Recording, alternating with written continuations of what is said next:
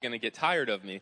But for today, we have a really awesome guest speaker. Mac Sandlin is going to be speaking, and man, he is he is a hoot, for lack of a better term. Uh, he he has a firecracker of a personality. So getting to know him, he's he's really fun to be with and a really good man. And he is a professor at Harding University, and he is teaching a theology related class. He's taught some ethics classes, and he also teaches pneumatology, which that's the study of the Holy Spirit. And the vices and virtues is kind of his jam. And uh, he's, he's a really, really gifted teacher. I'm super excited for him to speak with y'all. Y'all are in for an absolute treat. So please welcome Mac to preach.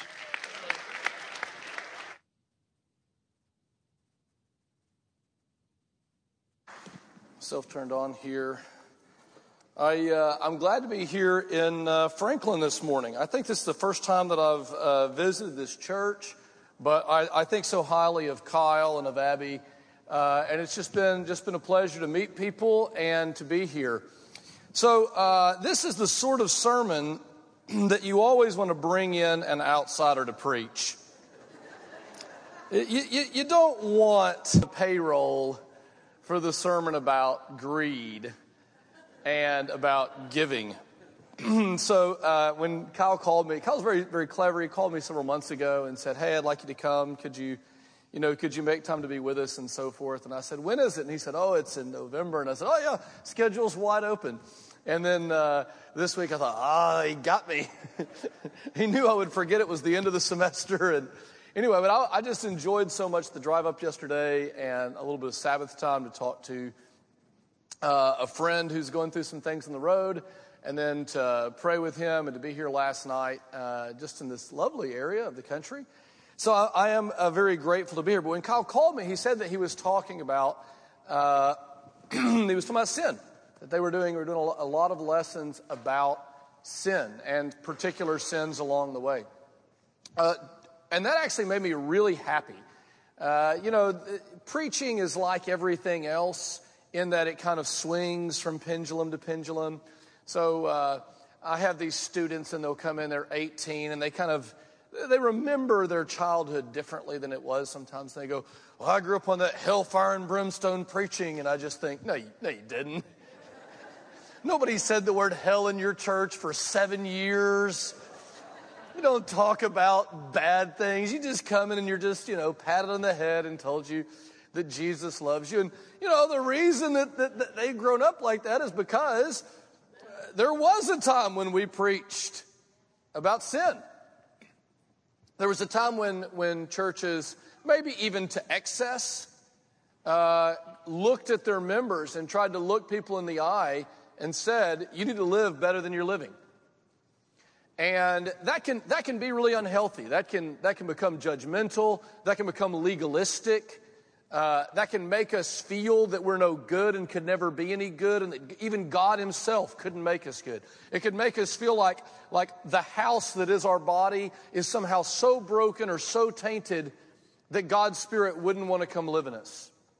That our hearts are so wicked and deceitful that God couldn't make a home within us. And, and God forbid that preaching about sin leads us to any of those false conclusions.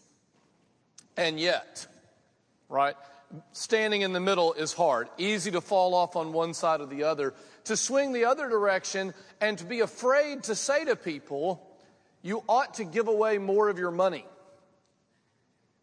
And the church has a responsibility to tell you you ought to give away more of your money is just as dangerous. So, uh, that is my uh, task this morning is to come here and to tell you that you should have less money than you currently have. And there will be an offering after the service. we used to have an invitation. You could come forward. We don't want that. We want you to go to these red boxes. Or we want you to go to the, uh, the, the, good, the good minister that we just heard a video about. Or we want you to find somebody on the street who uh, needs a meal. Or we want you to call your uncle who really is not trustworthy and really just has made a mess of his life and say, Let me pay your light bill this month. We want you to do that. When I say we, I, I, I don't speak for, for the leaders in this church, uh, but I, I think I do speak for the church, the one church that has uh, existed from the day of Pentecost till now, and that has always said that what distinguishes the church from the world is our love. Jesus says, They will know you are Christians by the way that you love. And so that's, there's a sense in which my topic today is greed, and therefore also generosity and giving.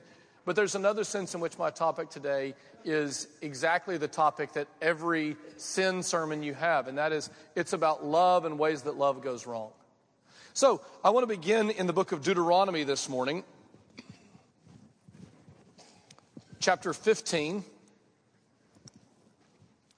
This verse was brought home to me uh, and, become important to me from a, a, little essay by Marilynne Robinson. I don't know if you guys read uh, Marilynne Robinson. She has this wonderful book called uh, When I Was a Child, I Read Books. And in the book, there's an essay called Moses, The Fate of Ideas. And it's well worth, it's well worth checking out. It's well worth uh, looking up. She's, she's a, a novelist and a poet and a theologian.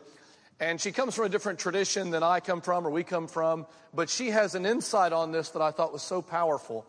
And she pointed me to this verse where, right in the heart of the second giving of the law, Moses says to the people, There will never cease to be poor in the land.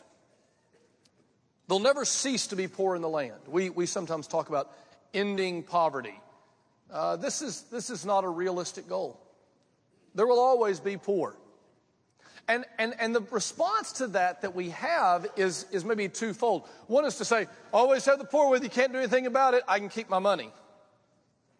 That is, if it's a problem we can't eliminate, then I'm not going to even participate. Isn't that right? I'll just pretend it's not there. But, but notice what Moses says to the people.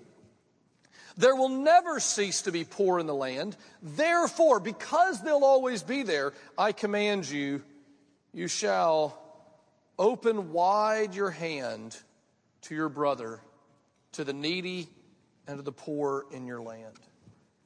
You shall open wide your hand. I wonder, uh, this strikes me as the kind of church where you can get away with this kind of stuff. Can we do something a little uh, kinesthetic here this morning? right? If we can raise our hands in prayer, can we do something tactile with our bodies to hear this verse? Uh, I'm gonna I'm gonna read the beginning, but when I get to where it says, "You shall open wide your hand," I would like you to read that aloud with me, and I'd like you to hold your hand out and stretch it out just as far as you can. Don't hurt yourself. If you have arthritis or something, but stretch it out just as far as you can. For there will never cease to be the poor in the land. Therefore, I command you you shall open wide your hand to your brother, to the needy, to the poor in your land. Open wide your hand. That's our theme for the morning. To open wide our hands. When people say, What is the church? What is, what is Fourth Avenue Church characterized by? What if the thing they said was not just great worship or just uh, mediocre preaching interrupted by great preaching in October or whatever it is? I'm just playing. I'm just playing. You know, I love you. Kyle is actually like just one of our best uh, as a Harding professor. Let me say, we're so proud, and of Abby as well, uh, of these guys and the work that they do. What if Fourth Avenue was known when people said, "Oh, I know Fourth Avenue. They're that open-handed church." I mean, they're just giving. They're just always giving, giving, giving. Anything you need, they give in abundance. They give so much more than we need. What if they were characterized by open handedness. So let me ask you a question. This is a question that shows up. Uh, I think I first heard it in a movie. Uh, stockbroker, one of those Wall Street kind of movies, you know. And the, the, the young guy starting the firm, uh, starting at the firm comes in, and the, the older, richer guy is telling about it. And he says, So, what's your number? And the guy says, What do you mean, what's my number? And he says, I mean, what's enough to walk away from all this and just live life? So, what I want to do, I see this is great. Many of you have a notebook or a phone or something like that. I would like you to actually write down, or if you're sitting with uh, someone in your family, a spouse, or, or someone who helps uh, you share finances with, Um, you could whisper in their ear. I would like you to take about 15, 15 seconds, 20 seconds, and I would like you to tell me what your number is. How much money is enough? You can do it in terms of an annual income. You can do it in terms of if I won the lottery today, this number, this would be enough where I'd say, I've got plenty. But I want you to actually write down a number or whisper it in the ear of the person you're with. How much is enough? It's always risky to do this because some of you are now writing. Some of you are going, I'll just wait him out. He's not going to call on me. we'll see. How much is enough? What's your number? If I had this much money, then I'd say, okay, plenty, I've got enough. I've got enough. Now, let me ask you, was that easy? Some of you are going, no. now, it might be hard for a couple reasons. Uh, when I when I was uh, I got married young. I was 21, just barely 21 when I got married. And some of you I know are older. You're like 21. We were 17. Well, so I was 21 when I got married, and uh, my uncle is a, was a, a tax tax guy, bookkeeper, accountant. And we didn't really do premarital counseling back then, but we did like go around to older, wiser people to help out with things that would be involved in being married that we didn't know about. We read books about romance and intimacy and sexuality, and we talked with some people about that. Uh, and we went to my uncle to talk about money. And so we went in, and my uncle said, uh, How much money will you make? And I said, uh, well, I've actually just started as a youth minister at the Beebe Church of Christ, which is the church where I worship. If you're ever in Central Arkansas, there are many churches to choose from, but the best one is the Beebe Church of Christ. And uh, I said, I work there as a youth minister. I was still in college, but I'd started, and I said, I make $24,000 every year. And I said this with a great deal of pride because I thought that was a lot of money. The year before, I had made, I don't know, $4,000 working selling cigarettes at a gas station. And now I was making $24,000 every year. And I told my uncle, and he said, How much are you going uh, to save? And how much are you going to give? And I said, I don't know. How much should I? And he said, Well, how much is enough for your expenses? How much is enough to live on? And I said, I have no idea. And he said, Do you know what a gallon of milk costs? And I said, No. And he said, Are you sure you're ready to get married? it may be that you're like me, that this, this question is hard. How much is enough is hard because you just don't know, right? Some of you are going, My wife handles all the finances. Uh, others are going, my husband handles that, or my parents handle that, or no one handles it, and I'm just kind of, you know, drifting along. So it may be ignorance that makes you not know how much is enough. And I'll say this don't imagine that ignorance will save you from greed. Ignorance goes along with profligacy, right? Or prodigality, just the imprudent tossing away of money uh, people who don't manage it well and then, therefore, don't have something to give when the time comes. You ever had that experience? Oh, I bought this thing. I was excited to buy it. I come to church and uh, it's time for the offering. Uh, oh. Or some, I see someone and he's, he needs something and I say, I, I, don't, I don't have anything to give you because I haven't been a good steward on the front end. So that's one way we might not know. But that's not the way I'm mostly talking about this morning. I'm mostly talking about this morning the reason that many of you are hesitant to write down how much is enough. And the reason is if you write it down, if you make it concrete, there's a chance you might have more than that. And if you have more than enough, you people were just singing about how Jesus is the king. You know what kings will do with your excess money, won't they? They will demand it. And the poor will ask for it. And if you say, this much is enough, and then you read Moses and Deuteronomy say, uh, the poor are always with you, so open wide your hand. If you've already said this much is enough, then everything that's above that number, you, you don't get control over, do you? That's not what you need. It's not, it's not, uh, it's not free for you anymore. Isn't that right? How much is enough? When I was uh, a young guy, and I was making $24,000 working at the church. I thought, I, and this is actually still kind of true, I think I had more disposable income at that stage of my life than I have ever had since. It was bizarre. Uh, I, just, I just felt like I had more money. And, uh, but, you know, we had bills, and then a part of it, we didn't have health insurance and all that kind of stuff. And I got a little older, and I realized, you know, really, I can't make it on this. I'm not saving any money for my future. I'm not putting money in retirement. I don't have health insurance. I really need more money for it to be enough. And if you'd said to me uh, that year, Mac, how much would be enough? I would have said $34,000.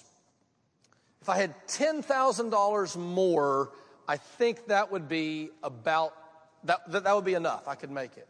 And I kept working, and, and the church uh, was good to me, and we, we grew. And, uh, you know, uh, it didn't take long until guess what happened? I was making $34,000. Oh, by the way, some of you are really uncomfortable with the fact that I'm naming actual amounts out loud. Uh, I'll just say this the fact that we are more private about our financial lives than about our sex lives in this culture might point to something pretty unhealthy about our financial lives. So I'm trying to kind of perform what I'm preaching up here this morning, okay? After a while, I was making $34,000. And I remembered thinking, 34, that was my number.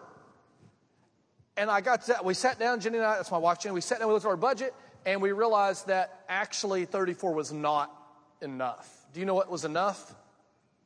44. 44 was actually the number. 44 was enough. And for long, Jenny started working a little bit. We were making more than that. I actually got the job at Harding and I negotiated hard because I like games and I like negotiation. And I think that uh, businesses and, and organizations, even good Christian colleges like the one where I work, have a duty not to uh, defraud the workers of their wages. And so I think the workers ought to negotiate for that. And so they said, here's your, here's your salary. And I said, no, no, no, that won't do. And they said, we don't actually negotiate salaries. And I said, well, you're going to for me. And they said, no, we're not. I said, okay, well, I'll take it. And, uh,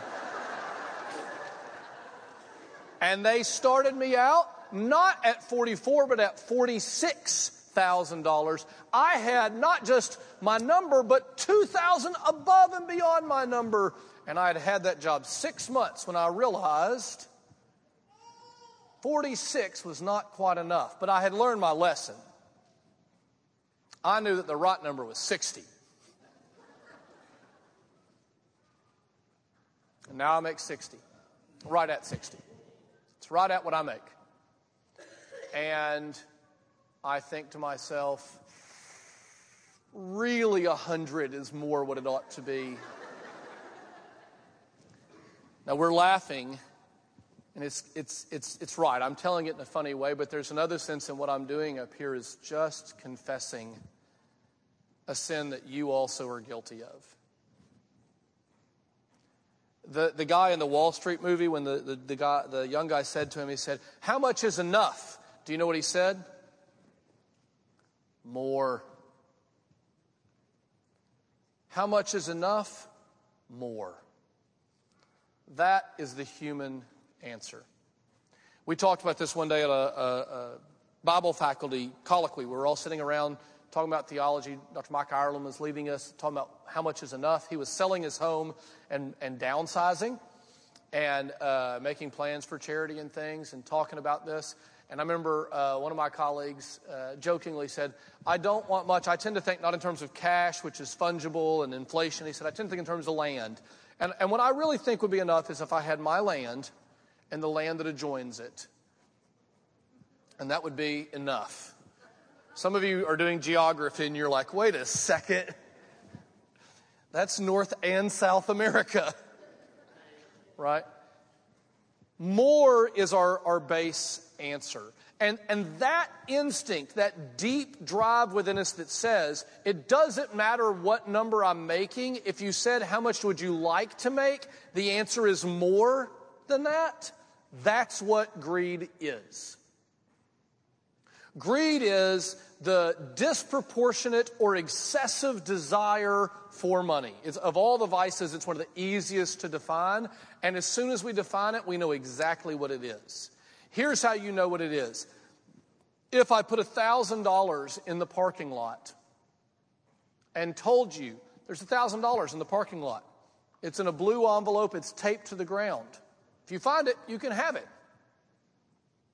Some of you would leave the sermon. You would say, Oh, I left something in my car, right? And out you would go. Uh, don't raise your hand. How many have turned down a raise?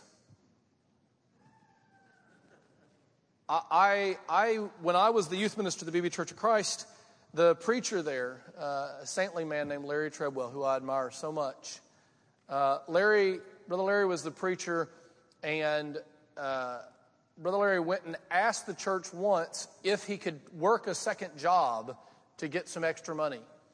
And they said, Why are you asking us this? You've turned down a raise the last five years.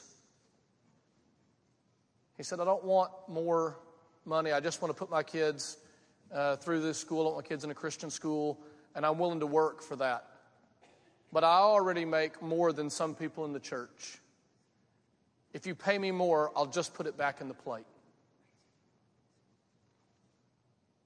I, I, I thought that was like a miracle. I also was very unhappy because that was the what my elders were used to you know? And I was like, well, I make 24 looking to get to 34. So let me ask this. Is, uh, we're just going to kind of, uh, kind of bounce around with these topics this morning with money. Let me ask you this. Is money evil? Is money evil? All right, good. People are saying no. Oh, this is also nice. Like, I, I mean, I preach something. I'm really a classroom teacher. So when I ask something, if y'all want to say something, that, that just makes me very happy. Okay. Uh, yeah, money is not evil. Everybody agree with that? What, is, what does Paul say in 1 Timothy? It's not money is the root of all evil, it's the love of money. So it's important to say money is not evil. Now, having said that, I would like you to find me a Bible passage in the New Testament that talks about the getting or the having of money in a positive way. That's your assignment for the week. You will read Matthew through Revelation and you will find exactly zero. You will find good things said about money when people are giving it away. But about the collecting of it, the having of it, the possessing of it, the storing of it, maybe neutral, lots of negative, nothing positive. I was shocked the first time I realized that. Uh, because here's how we preach that passage the love of money is the root of all kinds of evil. And we go, yeah, the love, the love, the love, the love. It's not the money. don't mess with my money. It's not money that's bad, it's just the love of it. And I don't love it. I don't love it. Can we just be honest with ourselves? We love money. Who doesn't love money? Most of us, most of us are more addicted to money than we are to anything else in life. We snatch for it. We compete for it. We get grumpy over it. We'll divorce over it. We'll leave ministry for it. We'll move to a whole other part of the country and abandon our communities and our connections for it. We are addicted to money. It can, it's fine to say money's not evil. The love of money is evil, but just admit it. We love it. You love it. I love it. Let me tell you some things the New Testament does say about money. I just want you to hear a little sampling. James chapter 5. Come now, you rich, weep and howl for the miseries that are coming upon you. Your riches have rotted. Your garments are moth eaten. Your gold and silver have corroded, and their corrosion will be evidence against you and will eat your flesh like fire. That's just casual Bible language about money. Just casual Bible language. You want to hear another one? Y'all know the Beatitudes? Blessed are the poor in spirit, for there's the kingdom. Y'all memorize scripture this church, Kyle? I, I mean, I, I don't know. This is a Bible. Here's a, here's a scripture to memorize from Matthew chapter 5, the Beatitudes. Blessed are the poor in spirit, and blessed are those who mourn, right? You remember all those? I like Matthew's Beatitudes. I like, I like them a lot. I'll tell you whose Beatitudes I don't like Luke's Beatitudes chapter 6 of Luke. Listen to how Luke records the words of Jesus. Blessed are you who are poor, no in spirit, just poor. Blessed are you who are poor, for yours is the kingdom of God. Blessed are you who are hungry right now, for you will be satisfied later. Blessed are you who weep now, for you shall laugh. Blessed are you when people hate you and exclude you and revile you and spurn your name as evil on account of the Son of Man. Rejoice in that day and leap for joy. Behold, your reward is great in heaven, for so their fathers did to the prophets. But woe to you who are rich.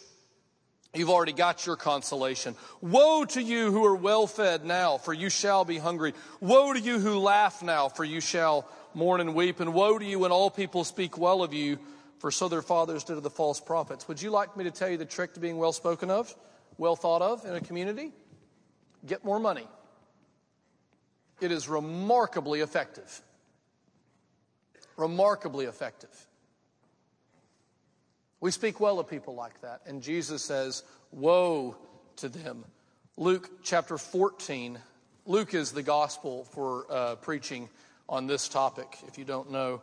Luke chapter 14, Jesus talking about the cost of discipleship. He began, you remember this passage, he begins by saying, if anyone, this is verse 26, if anyone, does not, anyone comes to me and does not hate his own father and mother, wife and children, brothers and sisters, even his own life, he cannot be my disciple. Whoever does not bear his own cross and come after me cannot be my disciple.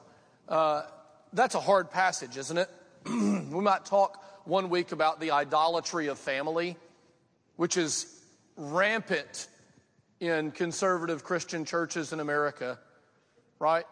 I mean, like the foremost Christian organization for two decades in this country was called Focus on the, I mean, the family.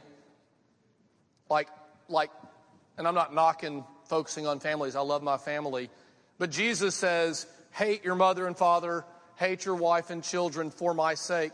And, and we get stuck on that. We're so sort of like traumatized by Jesus' hard one on that. We miss the end of it. Listen what he says at the end of this passage. This verse 33. So therefore, any one of you who does not renounce or give up all that he has cannot be my disciple. This is just parallel to what he tells the rich young ruler. The man comes to him and he says, What must I do to inherit eternal life? Oh, keep the commandments. I've done that my whole life. I'm always keeping the commandments. One thing you lack go and sell some of, oh no, uh, go and sell all of what you have and give to the poor, and you'll have treasures in heaven. The young man went away sorrowful because he had great wealth. We go, ah, see, he loved money. That's why Jesus said it to him. Well, do you love money? Here's a good test. If Jesus told you to give it all away, would you say, Yes, Lord? Or would it be hard? We could read lots more. Let me ask you this question Why do you want money? Why do you want money? So, uh, just on the piece of paper you were writing down before, or on your phone, or to the person you're sitting with, just lean over and say, I want money for this. We don't usually, most people don't pursue money as a final end. We want it in order to XYZ, or we want it for ABC. Go ahead, write it down, or tell the person next to you, why do you want money? Even people in the back. I see you back there. Why do you want money? Oh, yeah, I got to finish in, right?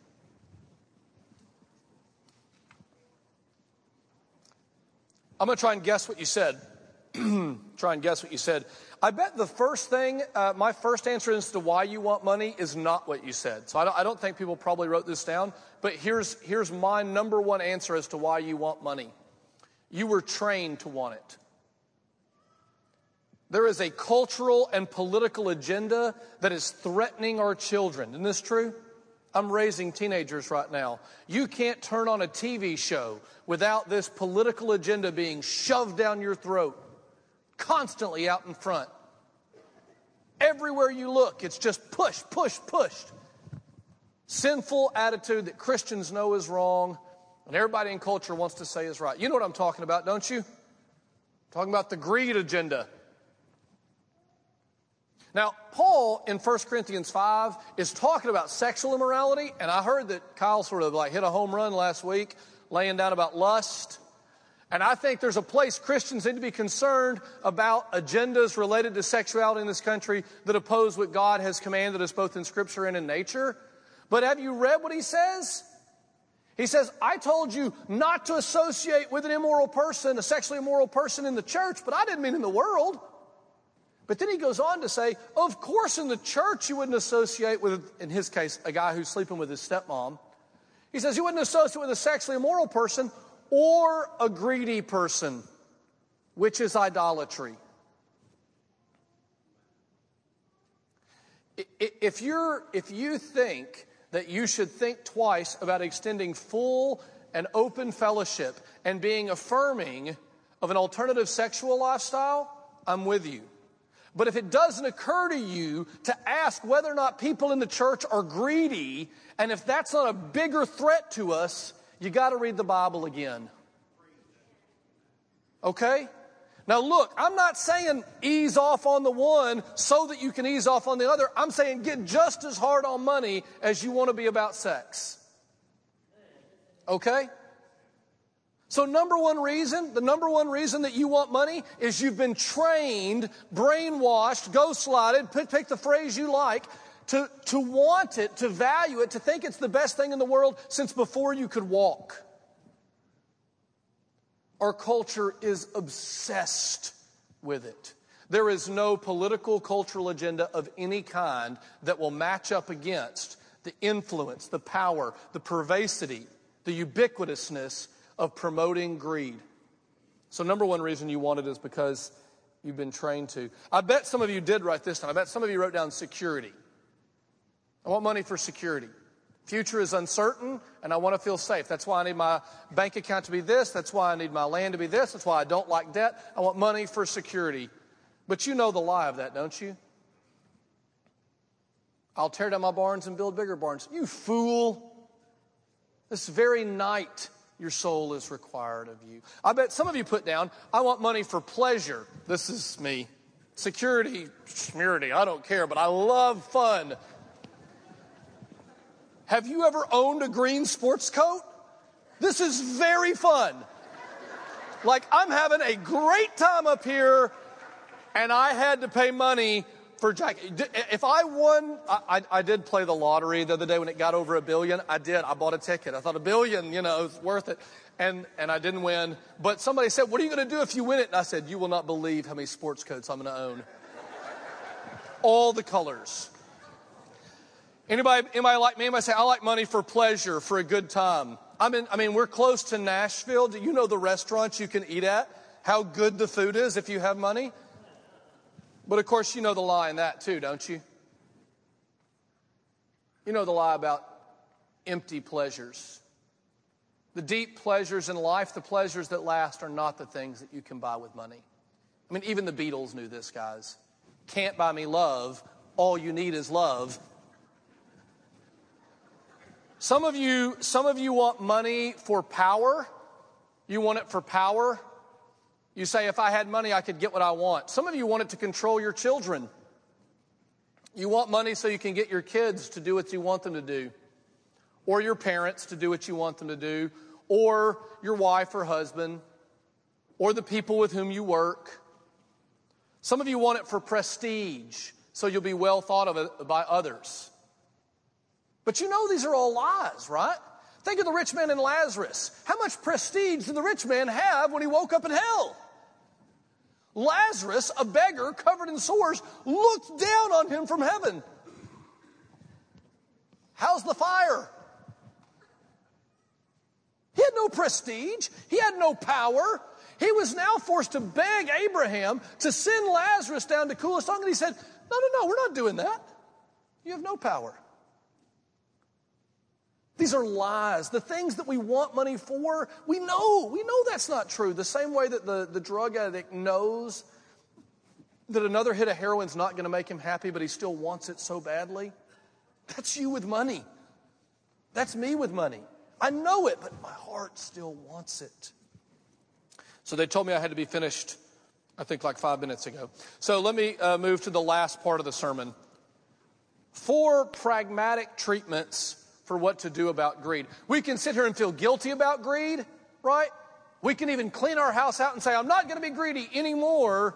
But if we don't fill that house up, you're going to have seven more demons, even more evil, come in and fill you up. So that's the way vices work. Vices are bad habits, and virtues are good habits. So when we eliminate a vice, great, but we got to replace it with a virtue, right? We're going to have to have a different pattern or groove into which we fall. So the, the virtue that is opposed to the vice of greed or avarice is the virtue of liberality, generosity, or at Fourth Avenue, we might say, open handedness. So, how do you do this? How do you do this? Four pragmatic things. And if you're a, a writer downer, you should write these down. Number one, pick an enough number actually pick a number. I do this exercise with my students. I have them, I give them a research project. I say, figure out where you want to live, what the costs are, uh, what sort of lifestyle you think is legitimate for you to live. Do the homework, figure it out. Do the budget work. And come up with a number that you say, this number, adjusted for inflation over time, is enough. Now, you're not, you're not going to make this when you first start out, I say, but when you get there, you'll know that's enough. And I said, the truth is, most of you will get there. I, these are honor students, these are high talent people, ambitious people, high skilled people. I say, most of you will get to this number. And I want you to have this number in your head so that when you get past it, you know everything I'm making now belongs to someone else. Pragmatic exercise number one whether you're 17 or 70, pick an enough number. If you're trying to figure out what that number might be, one thing you might do is expose uh, yourself to poverty. Actually, be around some poor people. Visit a third world, third world country. Go to a soup kitchen. Or, right, if, if you live in Franklin, uh, which I don't know anything about this town except it was really pretty as I drove in and I enjoyed that very much, go to an ugly part of Nashville. I bet there are some, right? And drive around. Number two, this is one that, that happened to me recently. Uh, uh, we had a loved one die, and I inherited, or my wife inherited some money. And uh, that was very sad and very hard. And if you ever want to know if you're greedy or not, let a loved one with some money get really sick. And you'll know immediately the, the pool of greed. You'll be so ashamed of the way that you think about money when you don't want to. But this, this loved one of ours died, and we inherited some money. And it wasn't like game changer kind of money, but it was some money, you know. Uh, and then I had a meeting with a friend of mine who works in advancement at Harding. He raises money for Christian education. By the way, we would love for more of you to give to Christian education, uh, Harding or any other schools that happen to be around here. Uh, but I had I had breakfast with him, and I said I said you work with people. Your job is in generosity. Tell me what I need to know. And he said, Well, you know, Mac, I know how much money you make. You're not really. I said, I said, No, no, no, I'm rich.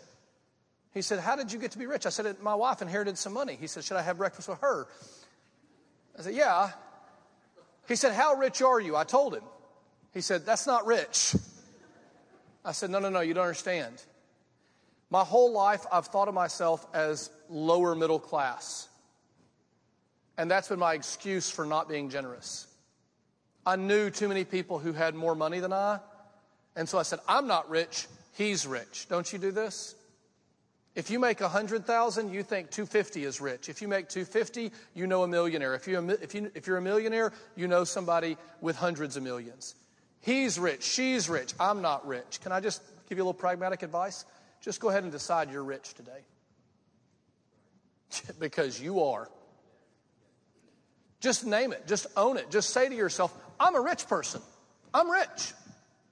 I've got so much more than I need. I'm rich. And then read the New Testament and see what it has to say to you as a rich person. Stop lying to yourself about how poor you are and start naming the truth it is that you're rich. Number four, learn to delight in giving. Now, this is the place. I know I've been stomping on toes here this morning. This is what you do. You come in, you yell at everybody, and then you leave the state. Uh, never get invited back to Franklin. Uh, I know I've been stomping on toes some this morning. I'm, i mean, mine are bruised too. Okay, I, am right here in the in, in the thick of this with you guys, struggling with greed. But I want to tell you this: I do know this is the case. There are people in this church who are so good at this one already, and if you're not, they can teach you. Learn to delight in generosity. Learn to love giving. I mean, anybody, anybody in the church, just, just do show your hands. Anybody say, I love to give? I love to give. When the check comes at the restaurant, I'm eager to get it. Right? When, when I come to church and they put the QR code up, I'm excited. Here's something that I started doing several years ago. My wife handles all the money in our house so that we'll have some money. And uh, so I'm not allowed to have a checkbook. Uh, when I worked for the church, they stopped paying me and they started paying Jenny because I kept losing the check. Uh, it's just who I am.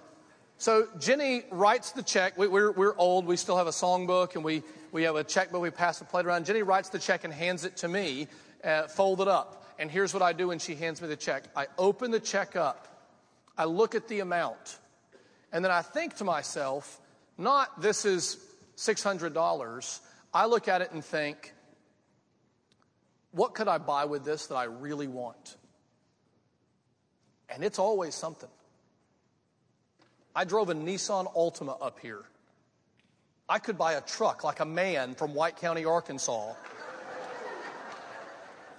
Okay, true. Okay, that's a preacher story. I actually inherited a truck when my friend died. So I've got a truck now, but I didn't drive it because I'm not very good at parking it. So I, I like, though, I like to look at how much I'm giving. I mean, I get the whole don't let your right hand know what your left hand is doing. I want to give in secret, but I, I also know this. I like to know that what I'm giving is not blank. I like it, I don't want it to be automatic. I want to put the truck payment in the plate and say, I'll drive a lesser car. My wife has this cool dream to like take our back deck and, and enclose it and make it the living room bigger so we can have big family gatherings and so we can host our college Bible stu- students at our house. Um, I think it's a really cool idea. And if we would stop putting money in the plate at church and stop giving money away, we could afford to do that this year. So when the plate comes around, I put it in and I say, God, here's my big room. Some weeks I say, here's two and a half sports jackets.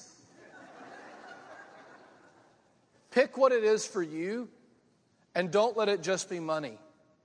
Let it be the thing you're giving away and then learn to delight in it. So, my friend Robbie Shackelford was down there today, and he, I was wearing a different jacket, but it did have patches. And he said, he said, "Oh, I love that jacket." And I said, I said, and I took it off, and I said, "Try it on, try it on, try it on, Robbie." He said, "No, no, no, no." I said, "Try it on, see if it fits." Guess what? Thank God it didn't fit.